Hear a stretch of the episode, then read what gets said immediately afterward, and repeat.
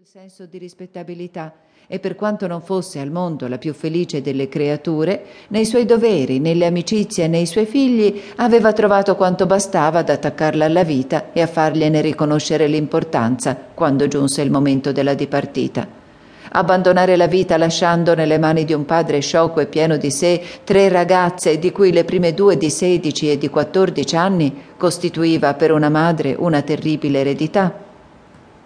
Tuttavia ella aveva un'amica intima, donna veramente degna e sensibile, che per attaccamento verso di lei aveva deciso di fissare la propria residenza nel villaggio di Kellynch. A questa amica la signora Elliot era principalmente debitrice dell'aiuto e dell'appoggio dei buoni principi e degli insegnamenti che ella aveva amorosamente impartito alle sue figliole. Questa sua amica, il baronetto Walter, ad onta di tutto quanto avessero potuto anticipare i conoscenti in proposito, non si unirono in matrimonio, Tredici anni dopo la morte della signora Elliot, essi erano ancora vicini di casa e intimi amici, ma entrambi avevano mantenuto la loro condizione di vedovanza. Non è il caso di giustificare di fronte alla gente, la quale è piuttosto incline a mostrare la sua insoddisfazione quando una donna riprende marito che quando rimane vedova, il motivo per cui la signora Russell, che era giunta a un'età giudiziosa e possedeva un carattere posato, non avesse pensato a un secondo matrimonio ma occorre invece spiegare il motivo per il quale il signor Walter non si fosse riammogliato. Diremo anzitutto che egli, davvero buon padre, avendo subito qualche segreto disappunto in occasione di richieste molto irragionevoli, si gloriava di rimanere vedovo per amore della sua cara figliola. Per la maggiore delle sue figliole egli avrebbe in verità rinunciato a qualsiasi cosa, circostanza per la quale non aveva mai avuto molta disposizione. A sedici anni Elisabetta aveva preso il posto della madre in tutto ciò che le era stato possibile e poiché era molto bella e molto simile al padre, la sua influenza era stata grande. Così avevano vissuto insieme lietamente. Le altre due figliole rappresentavano un valore alquanto inferiore. Maria aveva acquistato un'importanza un po' artificiale, diventando la signora Musgrove, ma Anna, con la sua distinzione intellettuale e dolcezza di carattere, qualità che avrebbero dovuto porla molto in alto nella considerazione di persone veramente intelligenti, fra il padre e la sorella non rappresentava nulla. La sua opinione non aveva nessun peso, ella era Anna e solo Anna. Per la signora Russell, invece, era una carissima ragazza la signora l'apprezzava senza riserve e la teneva in conto di amica e di sua prediletta.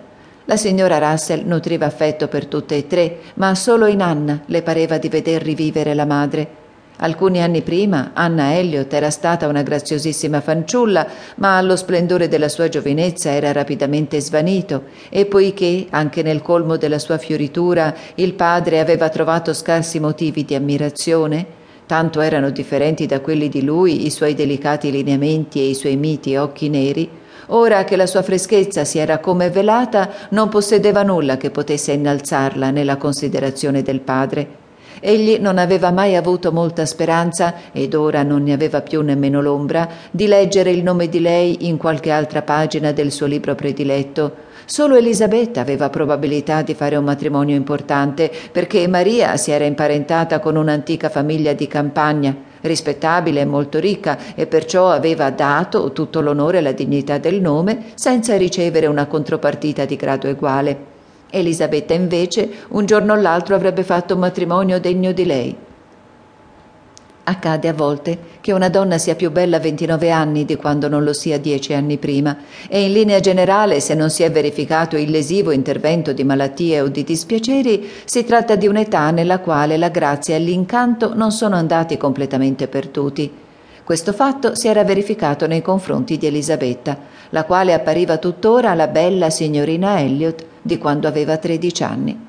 Era perciò scusabile il signor Walter se dimenticava l'età di lei, o almeno non si poteva stimarlo pazzo del tutto se pensava che egli ed Elisabetta si trovavano nel fiore degli anni, fra lo sfacelo di tutti coloro che lo circondavano e che egli vedeva invecchiare.